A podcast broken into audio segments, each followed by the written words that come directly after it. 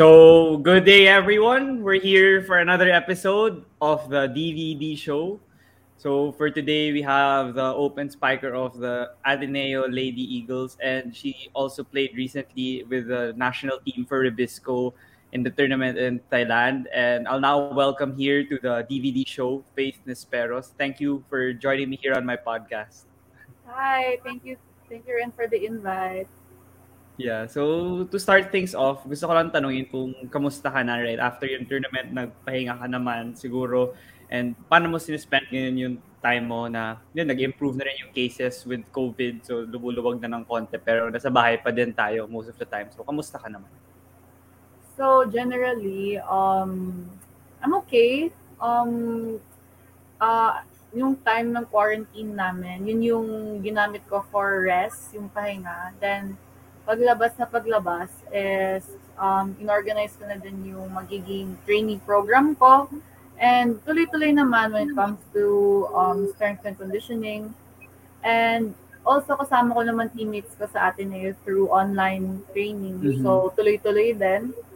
And school, yun din. Um, a lot to catch up on kasi nga uh, because of we were in Thailand so parang focus muna ako sa laro rather than school. So, yun. Generally, I'm So- okay. On, ano naman, tuloy-tuloy lang. Oh, you mentioned ka na may training program ka. So ano naman yung kaginagawa mo dun with your training program? Kasi syempre, kahit ano, magaling ka na nga sa Ateneo nung PVL and UAP nung two games, tas na national team ka na. Syempre, you still wanna improve on your game. So ano yung mga aspects na talagang pinagpo-focus ka, lalo na ngayon? Okay, so I'm focusing on uh, strength and conditioning. And uh, yung program is um, designed like, and ano siya, um, yung timeline is of course uh, related din kung kailan kami magkakaroon supposedly ng competition which is the UAP. Diba? Yeah. So, Uh, Um, yeah, strength and conditioning kasi yun yung uh, mahirap i-maintain, especially right now na we, we can't train kasi sa court. Ibang-iba kasi talaga if we train on the court kasi. So, yung movements and everything. So, binabawi ko na lang dun sa strength and conditioning ko. Oh, so you mentioned nga na you, you focus a lot on that aspect of your gaming strength and conditioning. So how would you rate it naman like entering the season? Like sabi nga nila baka sa Feb magkaroon na ng bubble. I mean, hindi pa nga confirmed as of this recording. Pero ano sa tingin mo naman yung health and conditioning mo? Di, sa, uh, sapat na ba for you or kailangan kulang pa? Mm, no, kulang pa. As in, I think nasa five pa ako. So, um, like, I, I don't know, maybe mataas naman standard ko sa sarili ko. So, Uh-huh. uh, I think I can do more pa. I could like gusto ko pa ma-develop yung like technically speaking like explosiveness, height of jump, speed, power, all of those uh, na kailangan for the game. Yan, gusto ko i-improve pa. Mm. So, yung Ateneo nga, you mentioned na nag-online training kayo and si, si Danny Raven na nga, na nga yata yung team captain entering the next season and madami rin kayong mga recruits na bago na hindi kit masyadong kilala ng mga tao. So, kamusta naman yung team nyo since matagal na nga since nakikita ng mga tao yung Ateneo Lady Eagles. So, ano mga mababalita mo with their uh, preparation for the possible season next year? So, um, I only see, um, when we're talking about the new ones, I only see them through Zoom. And um, there's nothing, or there's not a lot kasi na you could teach through online kasi. And talagang we tell them, we push them to like do more. Hindi lang, wag mag-settle sa um, online training namin na two hours, uh, three times a week. Ayan, do not settle for that. Kung kaya nyong like uh, individually, punta kayo sa open space, mag-court or what. Kung kaya nyo, do it. Like, if you could do extra work, do. Do it. Kasi, or we have to make up for what we lost over the past. Parang yung time kasi sobrang daming nawala eh. So, ayun. And uh, when it comes to gelling naman, yung team chemistry, we try to bond through Zoom then. Pero every weekend, we don't talk about volleyball. We talk about life, like, kamusta kayo? How's school? How's your family? So, that's the small efforts na we do as a team to kahit pa paano we get to know each other before we see each other ulit if magkakaroon na ng bubble. Mm. You mentioned nga yung team nyo na sinusubukan ng iba-iba, iba't ibang paraan para maging close kahit hindi nakikita face-to-face. And kahit naman hindi sport, kahit sa trabaho or sa mga org sa college, nahihirapan din talaga lahat. Pero ikaw, as uh, one of the emerging as one of the top players na in your team, meron ka bang, parang nag-emerge ka na rin ba as one of the leaders and you are taking a, make, being a vocal leader na rin and having the initiative to implement these new things on your team for them to be close? Okay, so um, me and uh, Ate Vani Gandler uh, Mhm. were named as co-captains of Ate Dani Ravenna. So Ah, okay. um, kami-kami yung nag-uusap on activities on what to do. We brainstorm sometimes. Um, like every weekend, do we do this? What do we do? Uh, in topic, ganyan. Then uh, during online trainings naman, we always remind them um, kahit pa isa-isa yung ibang teammates namin na yun nga, we always remind them na UAT is just around the corner. And ako din, um, uh, I take uh, initiatives din na to remind some of my like batchmates or the younger ones. Ayan, kinakamusta ko din sila minsan uh, just to get to know them din. So, yeah, those are the small things I try to do. Kaya, mm Oo. So you mentioned ka na yun, nagiging role model ka na rin and leader for your team kasi necessary na rin yun sa co-captain. Pero in the national team nga, I'm pretty sure you learned a lot because you were with veteran players with from Choco Mucho, even if you were playing in the Ribisco squad kasi syempre nagsama rin kayo in training and in the Thailand somehow. So moving on to that stint, before the before the, actually the games, there were uh, tryouts and there were this whole pandemic na talagang naudlot yung parang progress niyo as athletes. Pero before the tryouts naman, uh, gaano kahirap din naman for you na mag-train nung buong pandemic? Like, that was almost a year bago kayo nag-tryout sa, I forgot kung anong area yun, basta sa out of town pa yata yun for this tournament here in Thailand. So, kamusta yung progress mo naman as a volleyball player throughout that span? Okay, so before tryouts kasi, medyo nahirapan din ako mag-train kasi um, ang daming restrictions. Like, Mhm. um, on-off kasi yung ECQ, di ba? So, Yes. oh. um, ang hirap kasi the time na medyo naging okay na, um, nagiging less yung restrictions. Um, so, I could do more na. I could like uh, jog outside. I could go to Mm. the gym, uh, lift weights, then biglang bawal. So parang Mm. ako din, ang hirap maging consistent kasi nga, Mm-mm. I don't really have the tools here at home. Mm-mm. So, uh, it's been hard. Like, ano lang talaga, minsan tiyagaan na lang talaga. Um, resourcefulness na lang, di ba? We Mhm. have to settle for what we have. And um, when I got the invitation naman for uh, tryouts for the national team, ano, um, what I did was, uh, I really tried looking for, like, kahit manghiram na lang ako for my other friends, teammates na, like, can you just borrow this, that, para lang ma-prepare ako ng, like, I wasn't really 100% ready, pero para at Mm. least uh, may mapakita ako during the tryouts. And Mm. um, throughout that ano naman, span, I was very grateful and blessed na yun nga, I've been uh, accepted into the team Mm-mm. and going into training with the uh, girls naman. It was hard at first kasi onti lang kami. We were only nine. Mm-mm. Uh, the veterans were still in BL or Mm-mm. their own other teams. Tapos kaming mga college, puro college students.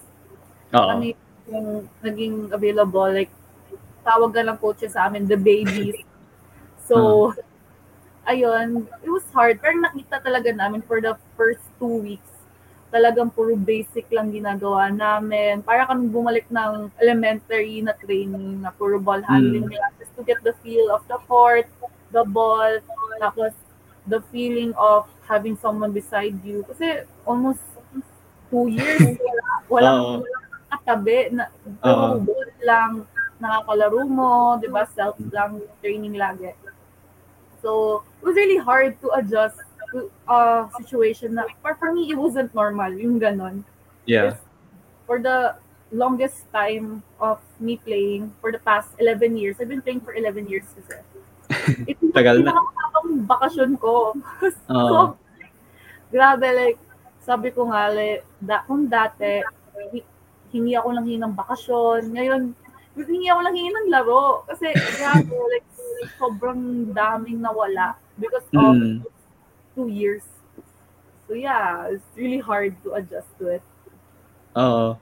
So, sinabi mo nga na madami kang pinagdaanan na hardships and difficulties. And lahat naman kahit hindi athletes nung buong pandemic. Pero nitong buong pandemic, uh, syempre meron ka ba meron ka ba mga pinagdaanan na parang crossroads or yun talagang mga mental struggles maybe when you were unmotivated to train or uh, play, uh, unmotivated to train or like jog or like just Yeah, yeah. in general practice or maybe ayun nga nalungkot ka kasi wala ka ng kasama like dun sa training normally na may team practices kayo. Meron ka bang mga pinagdaanan tsaka paano mo nalampasan yun?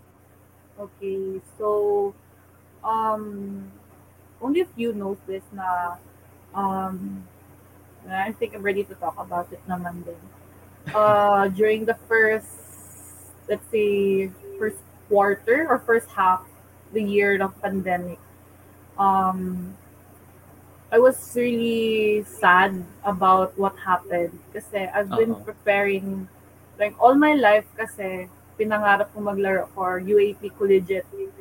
Mm. Like, iba kasi yung level sa college and biglang naudlot. Like, I was there na, this Mm. biglang this thing happens. So, ang hirap na, hindi ko matanggap na Oo. ganito yung nangyari. Hindi, parang, parang I was so frustrated kasi I was ready, physically I was ready, mentally ready na ako. Like na mindset ko na pagdating ng UAAP talagang lalaban and lalaban talaga, 'di ba? Mm. Biglang ganon. So ah yeah, ang hirap kasi ang hirap ang hirap kasi yung you couldn't do anything about it Yeah. all you could do is think about it and you just couldn't you just wala like wala kang magawa so it's really Mm. frustrating on my side kasi ako if may naisip ako I will do something about it ganun ako eh like I think that's Mm. one of the um my traits kaya din uh parang ganito ako Mm. and it's so frustrating kasi wala akong magawa about the situation. and I was very happy, uh, despite uh, of what happened, na Mm. frustrations, I was still grateful kasi I got to spend time with my family. Kasi Mm. uh, sila yung nakasama ko in the pandemic, of course. Wala naman ako Mm. ibang uwian, kundi sila. Oo. And uh, syempre, for the past six years na I was in high school kasi naka-dorm lang ako. Mm. And my younger sister was with me kasi she's a, also a volleyball player. Mm. And then sumunod yung brother ko. Then sumunod mother ko. Na she started Mm. working here in Manila. So nahiwalay kami sa dad ko. Mm. And I think the silver lining for me, uh, family-wise, is nakasama ko sila. Like, Mm. na, nakompleto kami, we get to, kahit pandemic, um, we could go to like four places na kami-kami lang, nakapag-hiking kami, kahit pa paano. Mm. So, uh, yan. I'm pretty sure I'm not the only athlete who felt that during that time talaga na biglang nag-cancel UAP. And, yeah, like, for sure, uh, kahit ako, I know na I'm very strong, wi- uh, uh, I'm a very strong-willed person talaga, pero hindi talaga mawawala yung downside talaga of the pandemic. It really affected me. Uh, Like mentally. So, yun. oh, yung pandemic nga, parang mahilig kasi ako makinig ng mga podcasts and sports shows. And lahat ng athletes, yun nga yung silver lining that they get to spend time with their families. Kasi majority, majority nasa dorm or pag sa ibang bansa, nasa home and away games sila during the season. So bihira nila makasama yung pamilya nila. Pero yun nga yung silver lining kahit malungkot ng pandemic, nitong pandemic. Pero for you, maganda rin yun yung mindset mo nga na, na interest, interested ako tanungin sa'yo, yung mindset ka na when something's not right or when you feel something's not right, you, you do something about it. And syempre, yung pandemic, kahit sino naman tao sa buong mundo, walang magagawa miraculously na masasolve yung problema. Pero ikaw, like yung mga small problems mo, na ikaw have the initiative to try to solve it or na-challenge ka para ma-solve yun. So, saan, nang, saan mo, saan mo nakuha yung ganong mindset? Oh, maybe uh, I think na in for me ha kasi uh, during my high school years kasi um may high school coach so si coach Babes uh, Ray, uh coach Raymond Babes Castillo yeah so he was my high school coach and uh he was the one who really not only physically trained us with the skills of volleyball, but also mentally. He taught us how to be mentally tough, how to be resilient, especially in times of uh, maybe like in times of like very um, pressured times, problematic times. He taught us. Uh, he taught us how to be calm, like to be objective and rational during those uh, times na nagkakagulo. Mm. And I think uh, my six years with him, na-train ako na maging ganon, na to learn how to uh, filter out filter out uh, unnecessary things and then just take in the things that matter like in the things that you think you could do something about it, things you could, uh, situations that you could control, diba? Yun yung bigyan mo ng focus rather than the things na you could do anything about it. So, yeah, I think I owe it to Coach Babes kasi mentally he was the one who really trained me, especially teenager years. Those are the foundation, diba? Are fo- mm. the foundation of a person.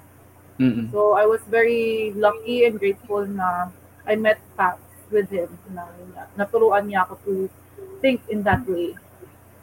Mm. So, yun nga, maganda rin pag-usapan niya. Yung mga, yun, yun kasi yung NU years mo na talagang nakilala ka na rin sa volleyball world. Pero mag-backtrack muna tayo ng konti kasi sa ibang guests ko rin, tinatanong ko rin yung upbringing nila and paano sila lumaki in their own like town or in their own province. So for you, I think you mentioned in volleyball DNA, pinanood ko yung episode mo yesterday para ready na sa interview dito na you grew up in Davao. So how was your upbringing naman in childhood there? And was volleyball actually your first love or did you try other activities like other arts, other theater activities or other sports when you were a child? Okay, so um, my family kasi, we're an athletic family. Like we love to go to fun runs, yung mga marathons. Mm. So, um, influence din ng parents ko since uh, both of them are athletic naman. They both like to, they both like to work out. They actually met in the gym, so that's a lot.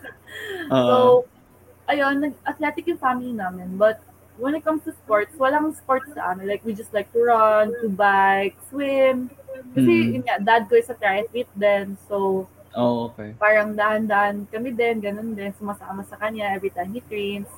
Mm-hmm. And, um, yung upbringing naman is, I'm the type na who would stay at home. Mahilig ako sa video games. I love to read wow. books. Mahilig mm-hmm. din ako sa anime kasi nga influence din ng ate ko. Mm-hmm. So, yun, uh, sports wasn't really uh, an option for me back then. Kasi mm. I was more of a studious type then. I like to study, diba? Like, goal ko mag-honor student para bigyan akong PS, PS4, I mean PS1. PS2? PS2, PS, yan. Yeah. Like, PS, yeah, like mga ganun pa. Yung, Yeah. yung, yung gray pa na PS, ah, na PlayStation, yung color Yeah, pa. PS1 pa yata yun eh. Meron Yeah, pa yata ako. PS1. nun eh. Yeah. Yeah. tapos, yun yung, I don't know, yun yung naging motivation namin dati. Like, we have to like do good in our studies para video games like Guitar Hero, the guitar control, ganyan. So, Uh-huh. we were so into video games talaga kami magkakapatid dati. Mm. And then, may lumapit sa akin na PE teacher na, ano, sabi niya sa akin, uh, I was grade 2. Yun, nilapitan niya ako. Like, uh, interested ba daw ako sa sports, like volleyball, gusto ko ba daw itry. So, ako naman, um, I'll ask my parents, kasi yun naman default answer eh, di ba, bata. I'll ask my parents po, ganyan. So, I asked my parents and they didn't uh, want me to try muna kasi I was asthmatic. So, I had asthma, like, Ah, okay. konting pagod lang din. So, kaya, pag mga fun runs, fun runs, parang dahan-dahan lang din ako kasi nga, bawal. kasi nga, bawal, hikayon, ganyan. So, Mm. yun. Ah, binalikan ako ng PE teacher ko na yon. Um, I was in grade 4. Mm. So, medyo, okay, um, parang, medyo nagiging okay naman din na ako at that time. And, yun, pinush na ako ng parents ko kasi hindi naman na ako ganun ka ba, like super bata, not su- hindi kala super bata ng grade 4 eh. So, Mm. okay, sabi niya, go, try, try lang. And sumali ako. So, yung, I, I remember yung attire ko noon, like PE attire lang talaga, as in t-shirt, jogging pants, then uh, rubber shoes, ayan. Then sumali ako, sumali ako sa training nila, they, they jog, and bola, ganyan. So, okay, sabi ng uh, PE teacher namin, balik ka tomorrow. Okay, balik ako. And then, yung balik ko, naging weeks, then months, then biglang may announcement on the bulletin board na part daw ng varsity team. so, ako naman, oh, okay. Parang, sige, okay. Mm. Like, I have time naman, ganyan. So, sige, tuloy-tuloy na lang. Then, pero it wasn't really easy for me kasi at the time, parang ayoko din. Like, Mm. alam ko lang naman mag-try, but kasama na ako sa team. And I was very grateful na andyan parents ko. Like, they encouraged me na tuloy mo lang, andyan ka na, nasimulan mo na. And uh, I remember this conversation with my dad na sabi kasi na, syempre masakit yung volleyball eh. Payat pa ako at that time, buto-buto, then bola, like so, kulang-kula yung arms ko lagi. Then I would approach my dad kasi he watches our, uh, my training that time. So, ko, dad, ang, parang, dad, yung sakit, ayoko na, masakit. Then, sabi niya sa akin, hey, taste mo lang yung sakit, masasanay ka din, mawawala din yan. Okay. Ako naman, the masunurin kid, okay, sige dad. Like, I'm not in my nature talaga to complain. so, Yeah. Yeah. uh, syempre, parents ko na nagsabi, sige, okay. Then, come grade 5, um, nakasali na ako sa line-up. Then, the first six ako. Then, bigla ako nagpalaro at that time. Like, I was Hmm. recruited to play for palarong pamansa nung grade 5 ako. And then, tuloy-tuloy na until grade 6, uh, um, I got to play again sa palaro. Then, nakita ko ng mga coaches from different universities. And then, yun, napunta na ako sa NU. Ayan. Yeah. So, Yeah. You you mentioned Yeah, sorry. You mentioned nga na yung uh, younger years mo na talagang diligent student ka na talagang you wanna aim high and get the highest possible grade because you you get a reward and you get time also to play video games and talagang magandang mindset yun na talagang tinitrain pa lang yung mga bata at a young age to be like that. Pero for you, was, was your parents also an integral part of that na talagang magfo-focus ka rin sa ACADS mo and uh, also always striving to get a high grade. And in connection to that did that attitude help you also with your volleyball career even in grade school high school college lahat? Now that you mention it, I think it actually helped. Kasi, um, syempre video games, so, there's a competitive side of it, di ba? Like, Mm. you always wanna win, ganyan. Mm.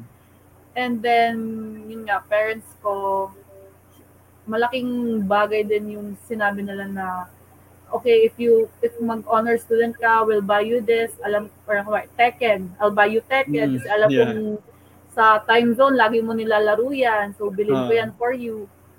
So ako naman, okay, sige, go. Parang, Mm. I would love that. And if I remember it right, um, grade, I was, I think I was in grade 3, yung first time ko ma-honor student. So, since then, tuloy-tuloy na. Kasi nga, I get, I keep getting all these gifts from my parents then. Mm. And, uh, another thing is, my siblings then. Naging Mm. competitive kami with each other when it comes to games. Ayan. Mm. And my mom kasi is a teacher. My Oh, dad okay.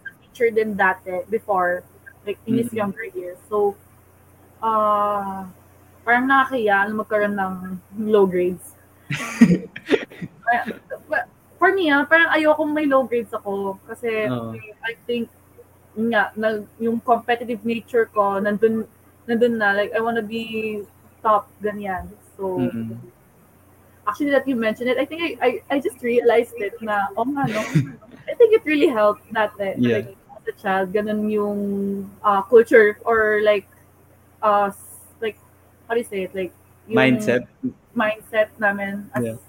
sa family. Yan. Na, na-realize ko lang na magandang question yung tanong yan after nga yung sa episode mo sa Volleyball DNA. Kasi you mentioned nga na ikaw yung student na diligent talaga bata pa lang. Kaya naisip kong tanongin yun. And yeah, you mentioned you mentioned a lot about your family and in an athlete's career.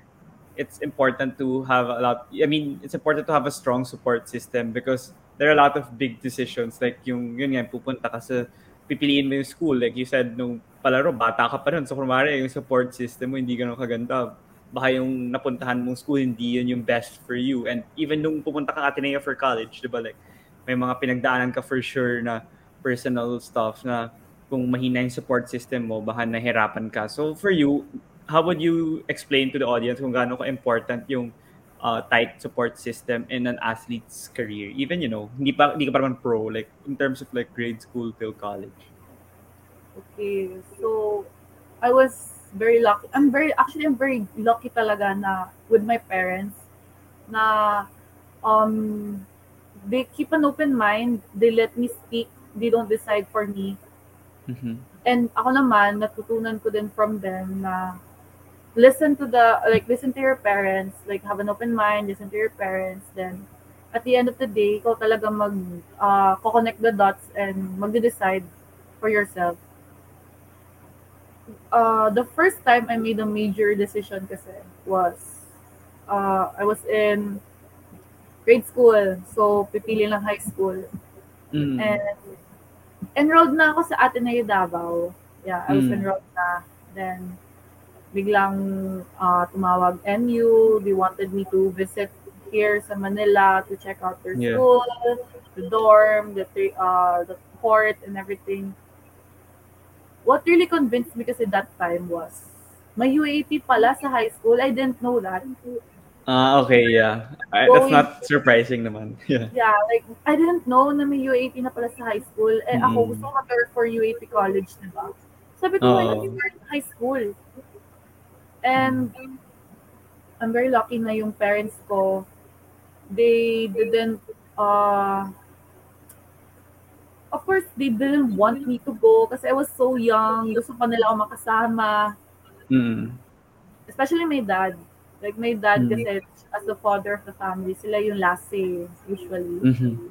eh, may decision ako, di ako makakapunta if ayaw niya, if doesn't agree with syempre. Oo. And on that night na pagbalik ko ng ah, Davao, usap kami, na yun nga, dad, parang gusto ko nang pumunta ng ah, NU kasi may high school UAP. Then he, uh, may kinuha siyang papel. Then yung papel na yon was uh, a drawing uh, by me, drawing ko. Mm. Parang goals in life. Ganon. Mm. So, this drawing ko, was me wearing an Ateneo jersey in Araneta Coliseum, tapos may court, tapos pumalo Mm. ako. Yun yung drawing ko. Mm. Sabi niya, "Nak, nakita ko to, pangarap mo maglaro sa UAP. So, dahil may UAP sa high school, gusto ko matupad mo pangarap mo. So, sige, supportahan kita dyan. Mm. So, it's really important na your support system also understands your dreams and goals. And ano yung pinanggagalingan mo? Para you as the one who will make the decision matutulungan ka nila diba Mm.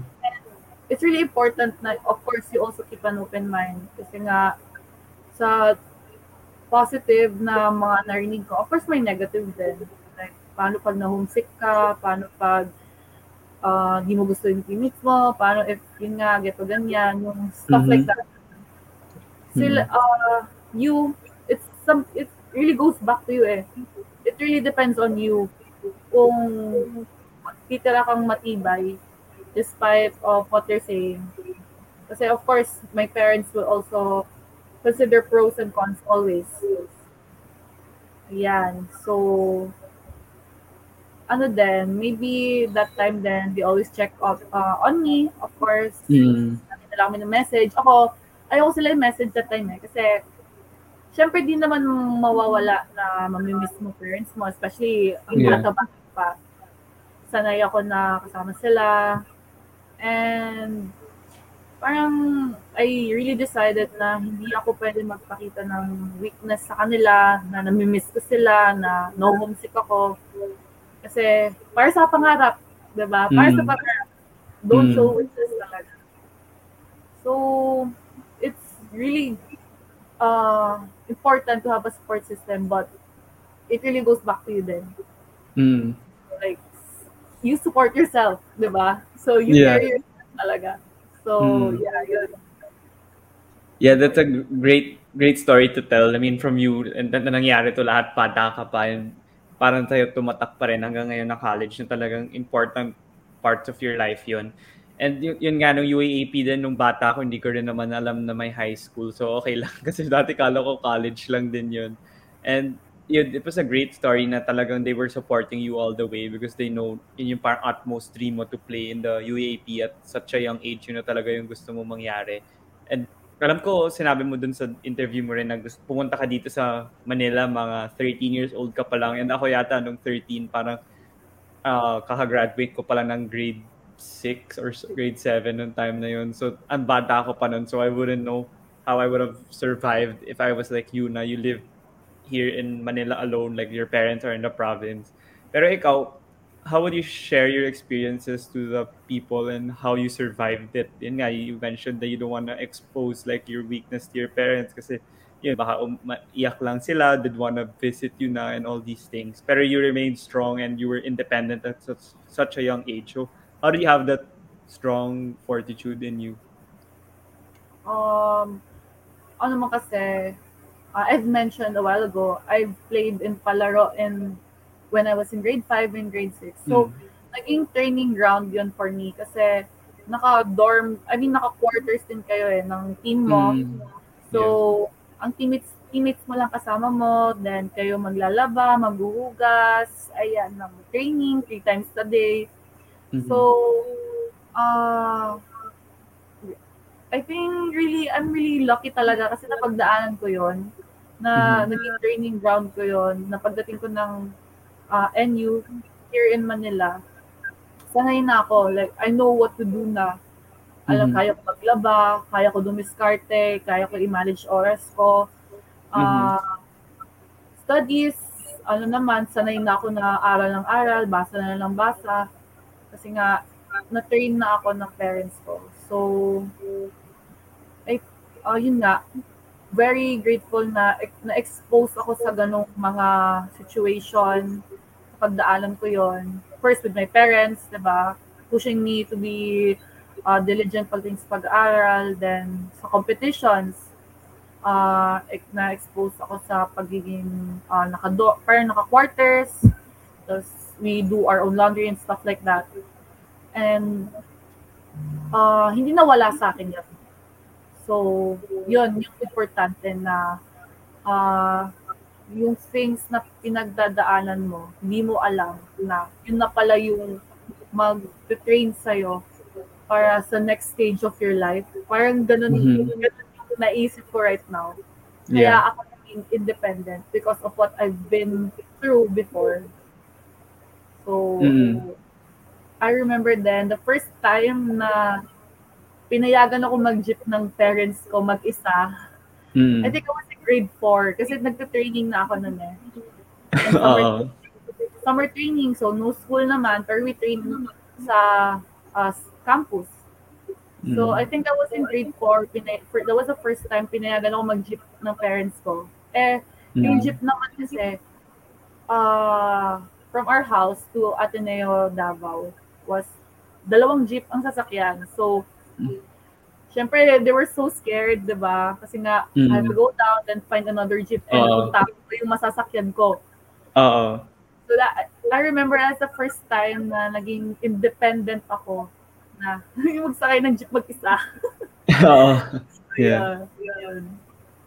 Yeah, that's really great na talagang na-train ka nila, na talagang may progress yun habang tumatanda ka na mas nagiging independent ka, nasanay ka na rin eventually dun sa Mhm. mga opportunities nga na you took at the high school level and eventually at the collegiate level. Pero sa NU nga, yung team nyo sobrang lakas dun na ang dami yung nakuwang championships and ikaw nakakuha ka rin ng mga MVP awards. And you mentioned nga si Coach Babes na yung mentality that he instilled in you guys kanina about the always wanting to find a way to get better, like challenging yourself to uh, come up with ways in order to uh, be stronger as a team kahit champion champion na kayo every year. Pero for you, ano ano pa yung ibang aspects na uh, bakit malakas yung NU high school program whether on the court like yung system niya or yung off the court yung pakikisama niya either way. Mm, okay. So, everything na nangyari kasi back then is really, I credit credit it to Coach Babes. Kasi he pushed us to like not settle Mhm. and uh, we had a good support system then we had our uh, manager diba, Mhm. who's, who provides for us and tutulungan din kami in terms of like example school he would pick, uh, he would buy us our books uh, sa training naman he would buy us our uh, needs like yung mga bola namin ganyan uh, yung mga gear namin he would provide us with that and na-complement pa ng good system ng coach namin which is Coach Babes Mhm. And yung team building kasi namin, uh, maybe hindi lang kasi sa court yung team building namin. Like, we also spend time outside, like, every after training, we would eat together then, di ba, kwentuhan. Then, Mhm. minsan, weekends, we would go somewhere, uh, maybe sa house ng manager namin or house ng coach namin. We would just, like, uh, watch movies, ganyan. We would talk about a, lot- uh, a lot of things. So, the stories na nakukwento, of course, the inspiring stories, kasi marami din pinagdaanan yung coach namin. So, we're a very young age, nagko-coach na siya. I think it was only college college student pa lang siya, nagko-coach na siya. So, Bata pa yan. yeah, so he handled a Mm. lot of uh lot of kids then. So he really knew how to handle us then. Mhm. Knowing na psycholo psych, psych din yung course niya. So, Mhm. Ayan. So, and he reads a lot of books. Yung mga uh, sports books, like the mental stuff, books like that. Yan. He shares it to us. Ayan. So, uh, everything na na-develop although throughout those years is because of him. And of course, the help of our manager then na na-develop niya kaming ladies, diba? Like to be independent then and to like we could uh like he could we could like think for ourselves like in a like very in situations na magulo like uh, what I've mentioned kanina ganyan so, I it was really sa kanya. Uh, yeah, for in my perspective it's because of him he really trained us to be like that Yeah. So despite nga your decorated career in high school and all these great characteristics that you were uh, sharing about your team and Coach Babes, and you syempre entering college nga lumipat ka ng Ateneo, alam naman ng lahat. And I think it's also it was also in the news na talagang all the universities tried recruiting you kasi nga ikaw yung top player nung top school in the high school division. So during the recruitment process, how was it for you na nahirapan ka ba? Kasi siyempre kakausapin mo lahat ng schools tapos papakinggan mo lahat ng mga pitch nila sa'yo. And paano yung yeah how did you come up with the decision eventually of choosing Ateneo? Like was it the choice talaga initially na or nung una hindi pa talaga tapos biglang nung narinig mo na lahat biglang ah Ateneo talaga yung the best for me as an individual how was it like for you So, ang kwento dyan naman is, of course, di mawawala sa option ko yung Ateneo. But, uh, of course, I was in NU. Siyempre, Mm. mm. consider ko din to stay in NU. But, back in my head, I would, gusto kong, what if I go here, ano bang meron dito? Like, what if I go to Ateneo, ano bang meron doon? Like, Mhm. I go to Lasal. So those are actually the two schools that I only went to to train with, ah okay Ateneo and Lasal. So, um, tiningnan ko how are parang what's the like uh, in a very parang face value lang Mm. ano yung culture nila, paano yung pakisama nila, like the Mm. coaches, how are they, paano sila paano nila i-handle. And of course, hindi lang nung training yun, of course, I wa- also watch their games. yeah Paano sila during, like the coaches, how are they, if they parang under pressure na situations. Mm. Uh, the veterans, yung mga kasama kong seniors, uh, kinonsider ko din. Mm. So, like you said, talagang tinignan ko lahat, like, like no rock unturned, di ba? Like, ganun. Mm. Ganun yung nangyari. So, eh, alam naman ng lahat na atinista ako. So, maybe there's, may tumatawag talaga sa akin, sa Ateneo. ganun eh. Ganun. Pero, I think it's kind of biased. Pero, alam ko na kasi, parang may sense of familiarity na yeah ganun yung feeling. And ako, I really consider, like, number, isa sa, like, pinaka-importanting factor for me is, sino yung mga kasama ko, what is the culture in that school, yung surroundings ko, what's the ambience. So, yun yung importante. The people who are going to work with, Mm-mm. yun, that's the number one din na, uh, I mean, not number one, but isa sa pinaka-importanting factor. And of course, the, uh, the program, the Yeah. training program, diba, yung volleyball program, tinitingnan ko din. And, uh, parang really Ateneo talaga, it really sang to me. So, uh, yun, like, it was, syempre, it was really hard na six years I've been with NU, then, parang I don't wanna miss the chance kasi, like, I don't wanna, like, live in the what if. Kasi alam ko in Mm. my heart, gusto ko talaga sa Ateneo. Mm.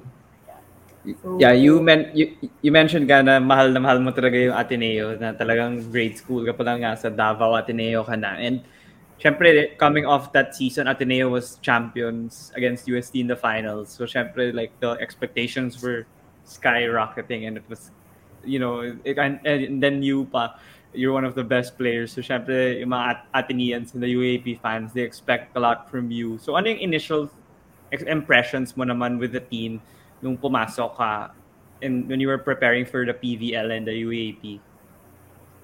Uh, the first time kasi I trained with them, um, I'm, parang, I feel welcome. Eh, parang, syempre, kilal, may ibang teammates ako from NU nandun.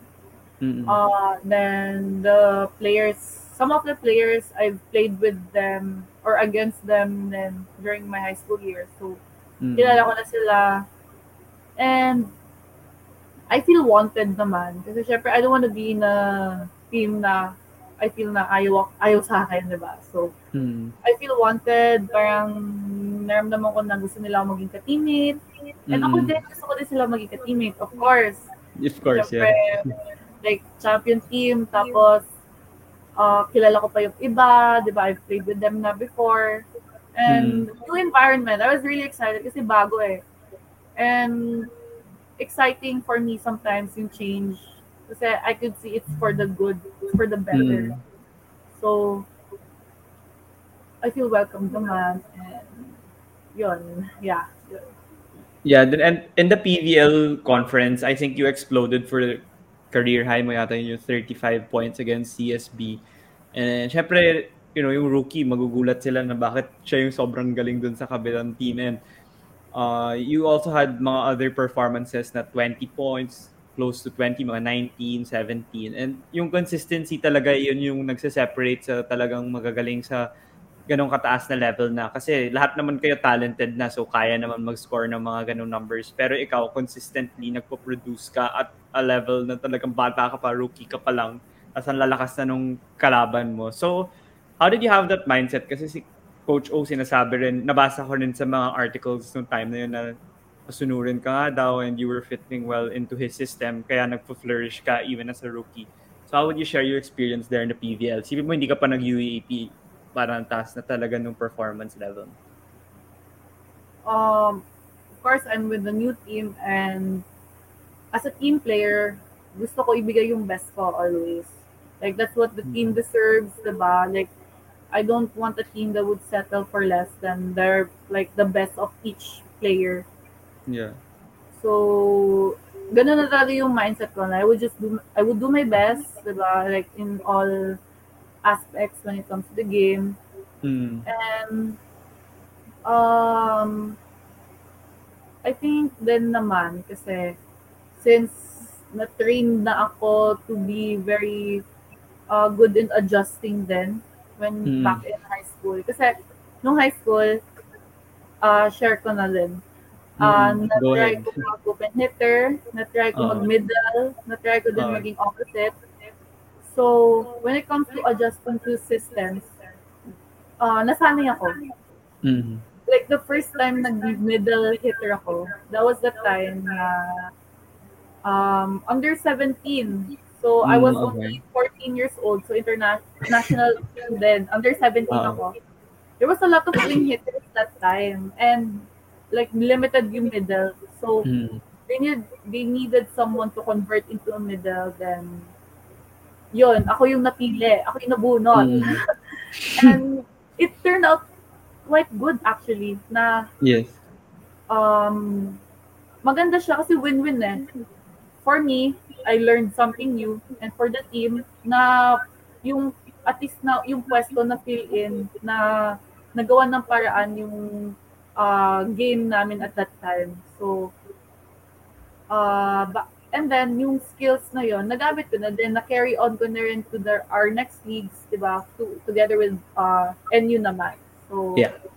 yeah. So uh, again going back na train na kasi ako like na uh, before going into the next level na train na ako na to adjust like uh, whatever position man or system man yan natuto ako to be very fluid lang like ma makaka-adjust quickly. And I think isa din yung it comes to I don't know critical thinking din. Maybe dahil din sa sobrang uh, nung high school kasi may term kami doon I, I just can't remember na parang yung utak namin pinipiga ayan pinipiga Ah, talaga okay.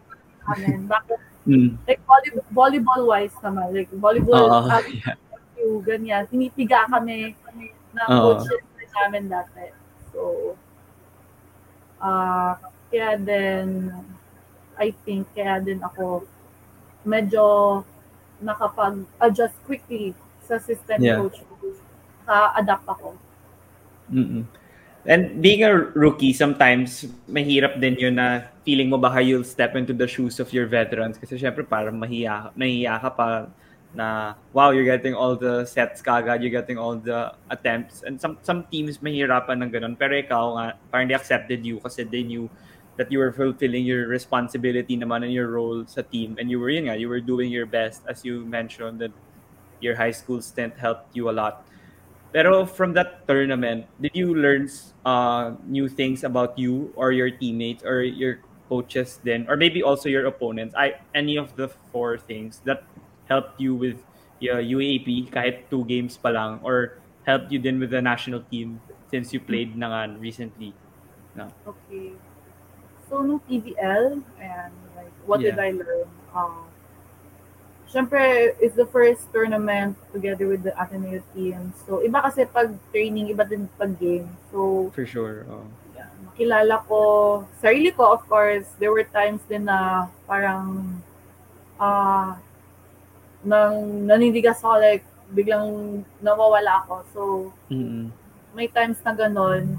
Then, uh, like, that's the first time for me na ganun yung nangyari. So, um, it's a good thing na coaches ko din, parang nakita nila yon tapos na natulungan nila ako to overcome that. Mm-mm. And teammates ko, natut parang, I, nakilala ko how are they if under pressure. Yeah. and nakilala ko if they're having a good game or they're having a bad game. Uh, coaches ko din, nakilala ko din kung paano sila if under pressure, if naghahabol kami or lamang kami, stuff like that, like the small things. Mm-mm. Uh, and uh, skill, and another thing for me, natutunan ko din is there was this one game kasi na hindi ko, hindi ako nakapaglaro sa PBL. Oh. So there is one game, absent ako kasi I really, I got sick, like super lalang sakit. So, uh, natutunan ko sa sarili ko na, like, I have to listen more to my body. Kasi sometimes, di ba, the mind, the mind, kaya niya yan, pero yung katawan pala di na pala kaya. So, Oo. I learned that the hard way. Ayan. So, natutunan ko din yung sarili ko. Ayan. Like, that was also the first time that happened to me, yung ganong kalalang sakit. so, Yeah. uh, ang dami, like, not, not, only volleyball-wise, then, like, outside then, after a game, how are my teammates, how are my coaches, di ba, Mm. ganyan, bad game or good game. Tapos, yung, of course, the rituals, the traditions of the team, natutunan ko din. So, Yeah. sobrang dami. Sobrang dami. Oo. So yun nga, madami, madami ka naman talagang natutunan na halata naman na talagang nag-evolve ka rin as a player since that PVL stint. And moving on to the UAAP, napanood ko yung both games. Unfortunately nga, two games lang, yung sa UP and Lasal. And yung Lasal nga, ako pa yung nag-cover for the Lasalia noon. So I was in MOA like that weekend before before na-suspend yung classes sa Lasal. And yun, sobrang ganda nung laro na yun. And nung, I think you played well then for actually both games. Pero yung UP, syempre, yun yung mas, nan, ano, mas maganda kasi nanalo kayo. Pero for you, how was the feeling of finally stepping into the floor na you were able to fulfill your dream and play at the collegiate level of the UAAP and you were able to, you know, feel the rivalry then of the La Salle Ateneo in the le- level that high? Okay, so I never really get tired of telling this story. Kasi, di ba, like, before a game, di ba, we line up sa end, end line. Tapos, Ah, yeah. Oo. like, the protocol, what we call them, like, protocol, yan. We uh, stand on the end line, then Mhm. uh, commentators uh, introduce the team. Then kasi Yeah, katabi ko si Roma, Doroma. So, the libero okay. of our team, batchmate ko, and kasama ko din siya sa NU, teammate ko siya back then. So, I, yun nga, like, we- it's very unforgettable na we come to near tears. As in, parang, ko, oh my God, dito na tayo. Yung ganong feeling. Mm. Mm. uh, very, parang the feeling of being starstruck na, Yeah.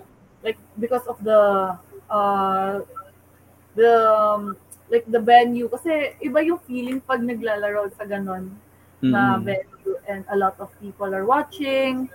Mm. Tapos, uh, you know it's live on TV. So, Mm. iba yung, ano, like, things na hindi mo naman dapat iniisip. Pero, of course, they're there. So, hindi mo Mm. maiiwasan isipin yun. So, ako yun, parang near tears ako nag UP game. Parang this is this is it. Parang andito na like all those years na pinaghirapan ko, andito na talaga. And uh, Ateneo Lasal, ako kasi, I've always been an audience lang, di ba? Mm. So, uh, I don't know ano yung pakiramdam if you're there. And Oo. naramdaman ko na, okay, this is how it is pala. Oo. Like, uh, pressure talaga sa side ng team namin kasi ilang years na hindi pa natatalo yung Lasal. Like, laging panalo Lasal pag pag nilaban yung Ateneo Lasal. eh. So, I could feel the pressure pagdating sa ates, even sa coaches, naramdaman ko. And uh, first time ko kasi, so I'm not really sure how to handle it. And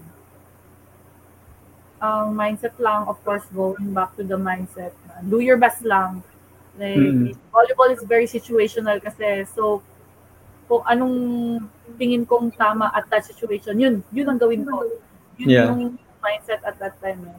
So, ah sayang lang kasi walang second time, walang third Yeah. time. Yeah. Ah, sana ma-overcome namin yung Ateneo Lasal rivalry nga na sinasabi Mm. na been going on for years. Yun. Mm. Yeah, so sana nga magkaroon na ng bubble and magkaroon na ng season kahit wala pang fans kasi kahit sa TV for sure hundreds of thousands of people are gonna watch you guys. Kasi miss na namin talaga yung UAAP action whether basketball, volleyball, baseball or football man yan. Parang kahit anong sport na mag-umpisa na papanuorin talaga lalo na ng mga Lasal and Ateneo fans yan. Pero yung isa pang aspect ng laro mo na uh, I think for me is very special is since dami mo lang na-achieve, you could have easily I don't know, you could have easily been mayabang or you could have easily flaunted it. Kasi dami mo ng championships, ang dami mo ng MVP or it could have went to your head and it could have affected your play negatively. Since you're one of the top players at such a young age and others might not know how to handle the fame or the popularity or the uh, the attention that they're getting. But then for you, parang whenever there's a game, wala, wala, wala namang nag-hate sa'yo. Like, you know, social media can be toxic sometimes, but then, especially to the athletes. Pero for you, parang wala, wala, they can't say anything bad about you. And you remain humble pa din. Like now, national team mainstay ka na rin. And yun, Ateneo, NU, everything. So how do you have that uh, attitude na talagang humble ka pa rin and you just stay focused with the goal and the objective that you have for you and your team? Ako naman kasi I've been taught din ng parents ko na you have to stay humble. Uh, yung mga awards na yan, blessing lang yun ni Lord. So, Mm. si Lord nagbigay yan sa'yo and si Lord lang din pwedeng kumuha niyan sa'yo. And these awards are, ano eh, um, for me, it, ma, may ma, they symbolize something. Mm. symbolize something. Pero, hindi ko dapat ipagyabang. Kasi, Mm. bigay nga ni Lord yan eh. And, what they always say, di ba? When we die, di ba? Hindi naman natin madadala to. Yung awards Mhm. na yan, ganyan. What I want to focus on kasi, parang what will the people remember me for, Yeah. or bad, ganon. Mm. Will they remember me as someone who was kind or someone uh, proud? And Mm. of course, gusto ko, I would want to leave the world na kilala ako as someone na kind, uh, humble, and of course, I want to inspire them. Mhm. Yun yung, ano din eh. These rewards are there kasi they're a reward for your hard work. And I would want to use it like to inspire kids Mhm. inspire uh, old people, di ba, na uh, we just, I don't know, like in what way ko man sila ma-inspire. Mm. End point, gusto ko ma-inspire sila, like to do something good up or like to do something about what they're passionate about. Kasi volleyball is what I'm very passionate about talaga. And um, makita man nila yung drive ko doing this sport na I really love. Maybe doon sila ma-inspire them to do something like to have a drive then for their passion. So I have my parents to remind me to stay humble, like to like tapakin, uh, parang how you say it, like ganun din ako na, oy, Yeah. medyo, Tap, uh, tap, tapikin sa likod. Parang yan, like, Yeah. oy, parang medyo mayabang, medyo mayabang na yung, ano ha, parang, they, ano, they, they push me back sometimes. Mm. Parang, medyo uma, pupunta na ako sa ganon. Yeah.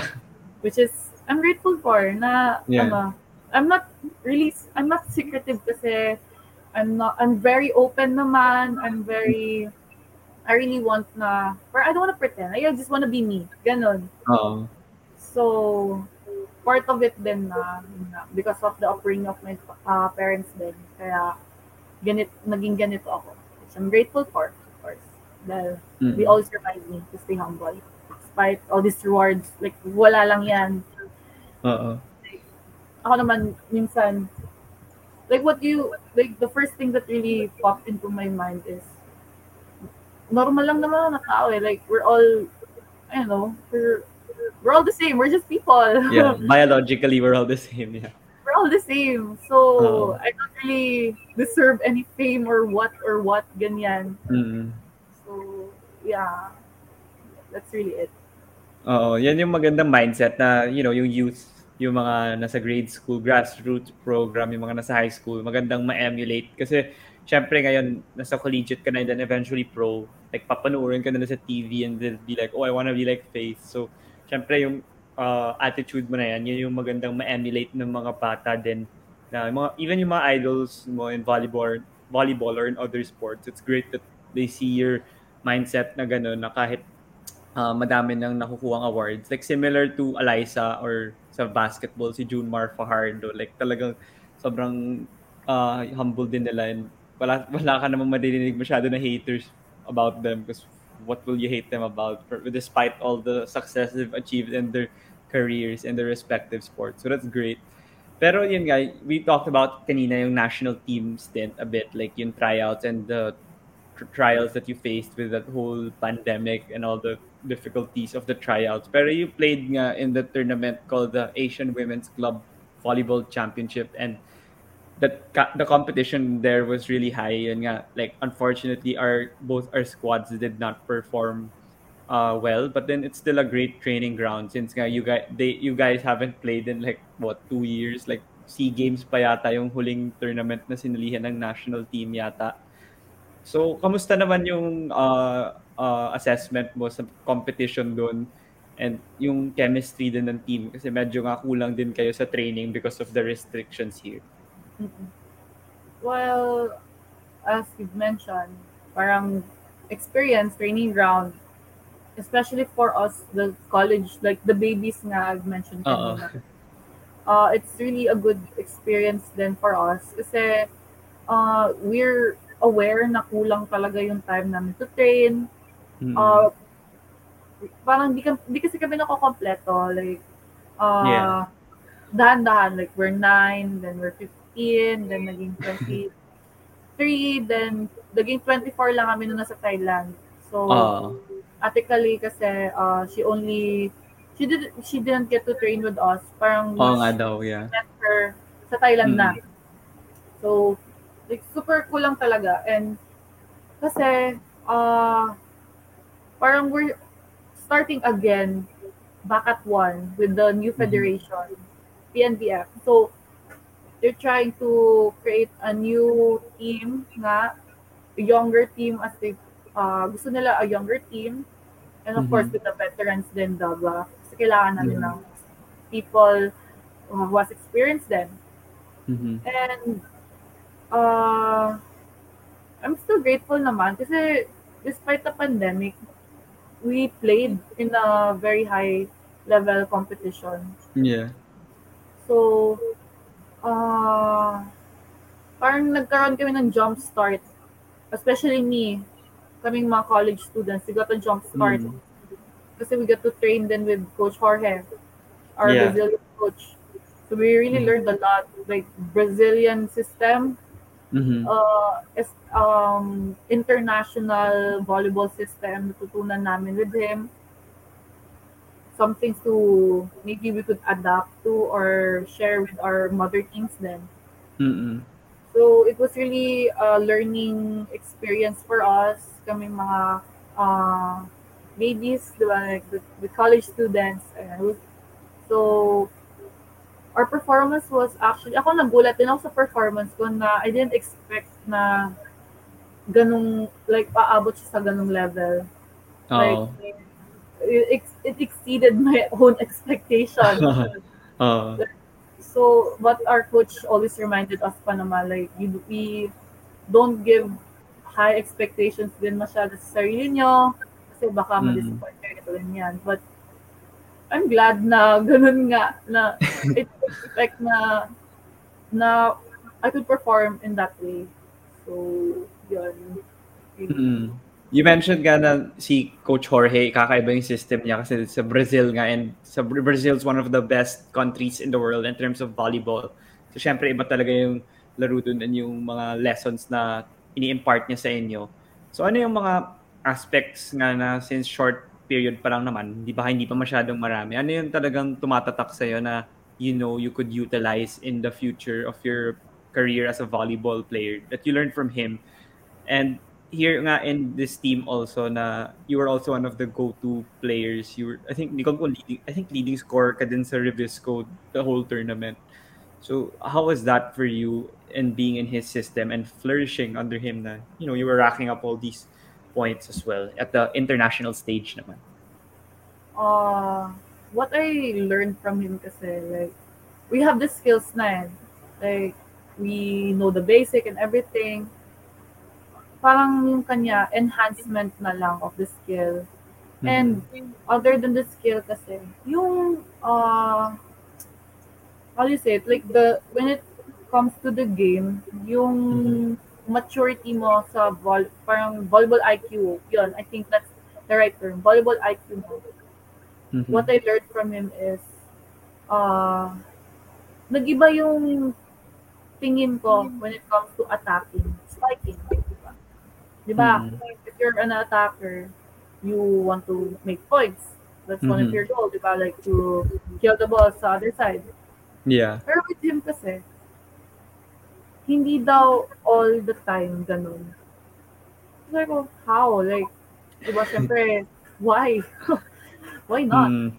Kasi Mm. when you're when you face a situation na parang mahirap, mahirap magka-point, you just have to Mm-mm. like put it back. Like balik mo lang sa kabila. Like uh, parang make uh like a smart or challenging tip or Yeah. roll. Like ganun gawin mo. Then Oo.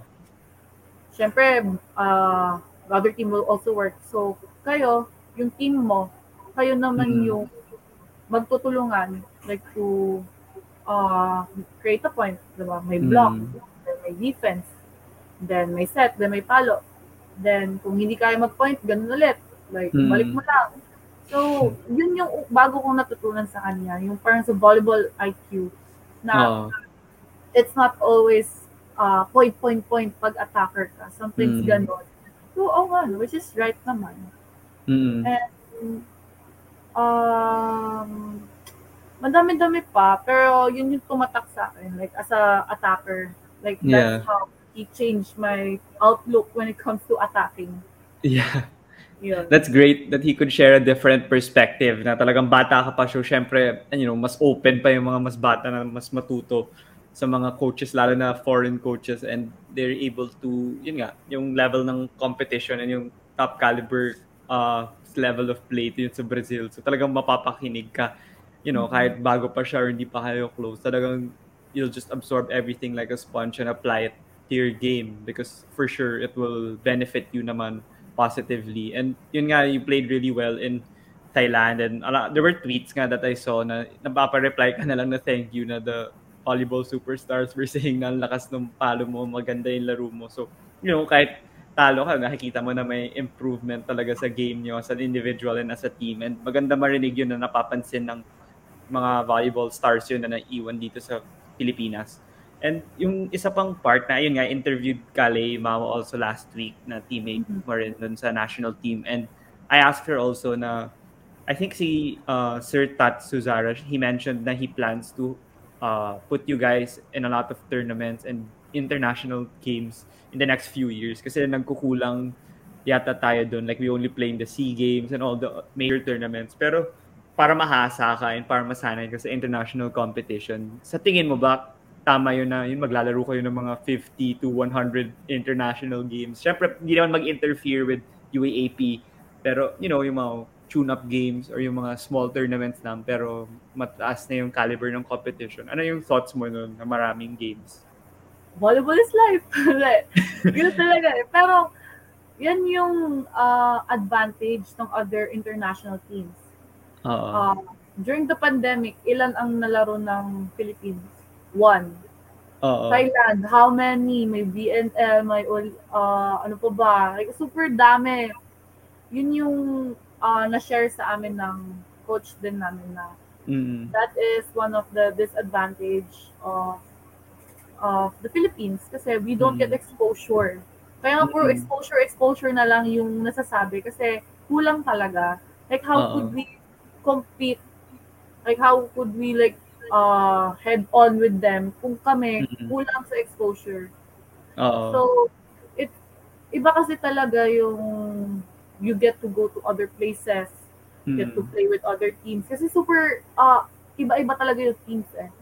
Yeah. So, getting to play with them, exp- experiencing, seeing, learning from them, yun yung mm-hmm. magiging uh, benefit of playing uh, internationally, like, super daming games, okay, go. Kasi that's what we need eh. Naghahabol kasi tayo.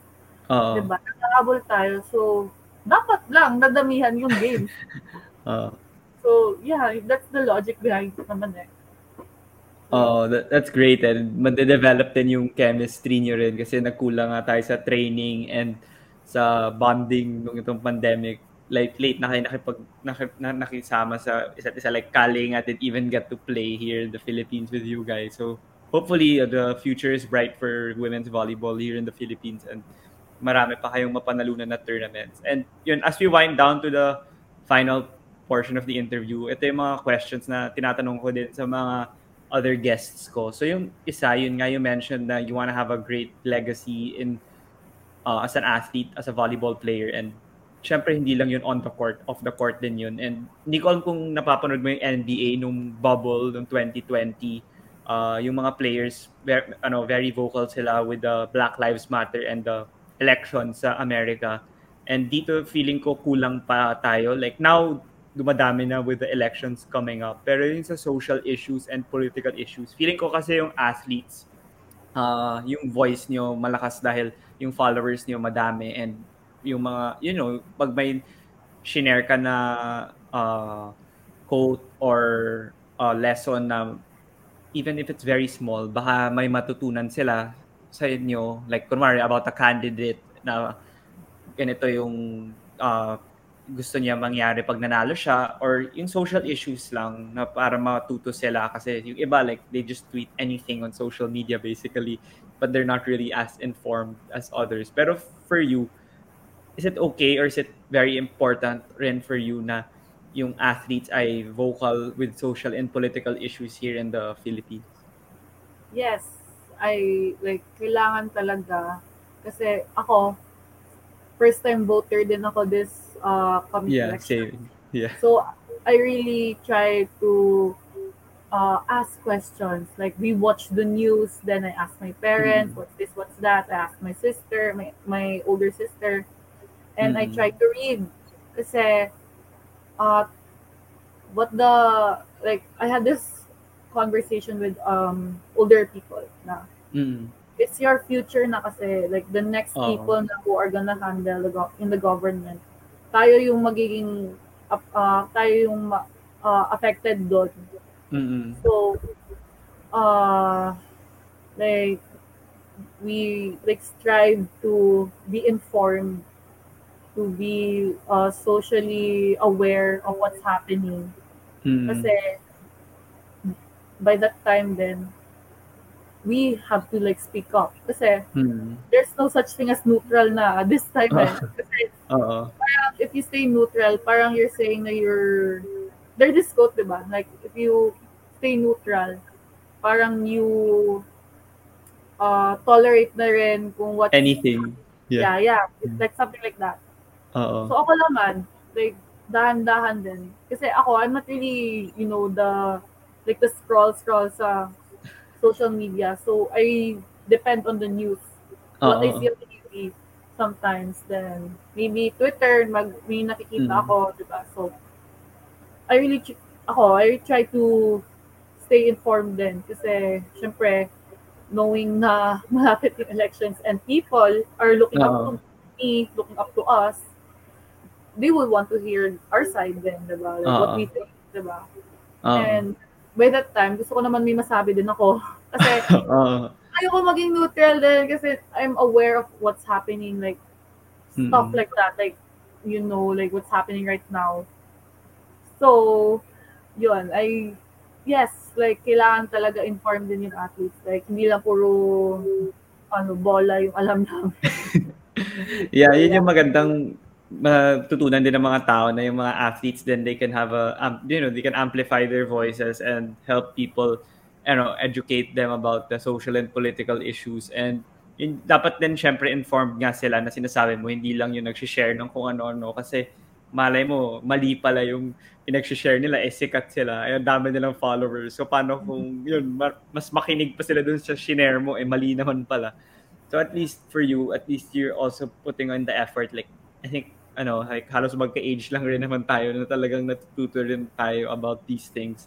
Kasi syempre yun, tumatanda na rin tayo, nagiging adult na rin. So we need to learn about these things because it's gonna be like what's gonna happen in our future. So that's great also for us. So, so yung ne- next question naman is just a simple question na if you have the opportunity to have dinner with five people, dead or alive, who would you choose? Oh, it doesn't that's need to be hard. athletes or sports Okay. people lang, like anyone. Um, maybe well, the first person that popped into my mind, Albert Einstein. Mozart. Ah, ano, sino ba ba? Sino ba ba? Ah, Elon, what's his name? Elon. Musk? Yeah, yeah, yeah. Yeah. Yeah, yeah. Um, Steve Jobs, tama ba? Oh, Ayan. Steve Jobs. I'm Yeah. not really good with names. I'm so sorry. Um, okay lang, okay lang. mention four na. One more ba? Oh. Ooh, sino kaya?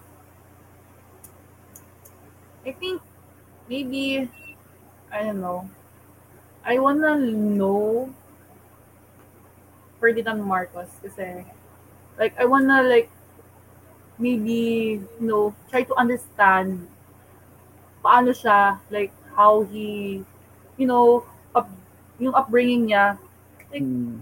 ba't niya nagawa yung mga ganyan, ganyan. Yeah. so Yeah. yun Mindset maybe niya, parang ganun. Yeah. Kasi he started off well, like his first years, solid daw yung Philip daw. I mean, you weren't there, malamang. Solid daw yung Yeah. Philippines yung first yeah term niya. That's what I've been Maybe. hearing. Diba? Like, maganda naman daw, pero why it ended, ended up like that? Like, Mm-mm. bakit? Like, bakit? Like, Yeah. pitch to me, why? yeah, Ganun. yeah. Ganun. Yeah, that's a great, great way. Like I heard some of my guests also say Donald Trump or I forgot sino pa ba. So parang it's not like you're you're for them. It's just that you want to have dinner and find out what they're thinking. Si Yeah. Hitler pa yata may mga nagsabi Hitler Oh, natatawa. Oo nga, no? Yeah. Yeah. Yung mga great answers na minsan hindi ko makakalimutan yung mga ganun. So yung final question naman is, yun nga since uh, you know naman na I just message people dahil wala naman ako masyadong connections with athletes tas ini-invite ko lang sila here on the DVD show. Kahit anong sport naman ini-invite ko pero since familiar ako sa basketball and volleyball, yun yung talagang pinanonood ko. Mahaparami akong guest na puro volleyball and basketball players. Pero yung ibang sports, nasusubukan ko na rin pag naisip ko silang imbitahin. Pero sa'yo, sino yung mga suggested athletes mo na pwede kong imbitahin na may maganda ring kwento or maganda makipagkwentuhan dito sa podcast? Hmm. Okay, the first person na went like naisip ko is si Max Esteban. So she's from Oh, Ateneo, yeah. fencing. Mm. Fencing.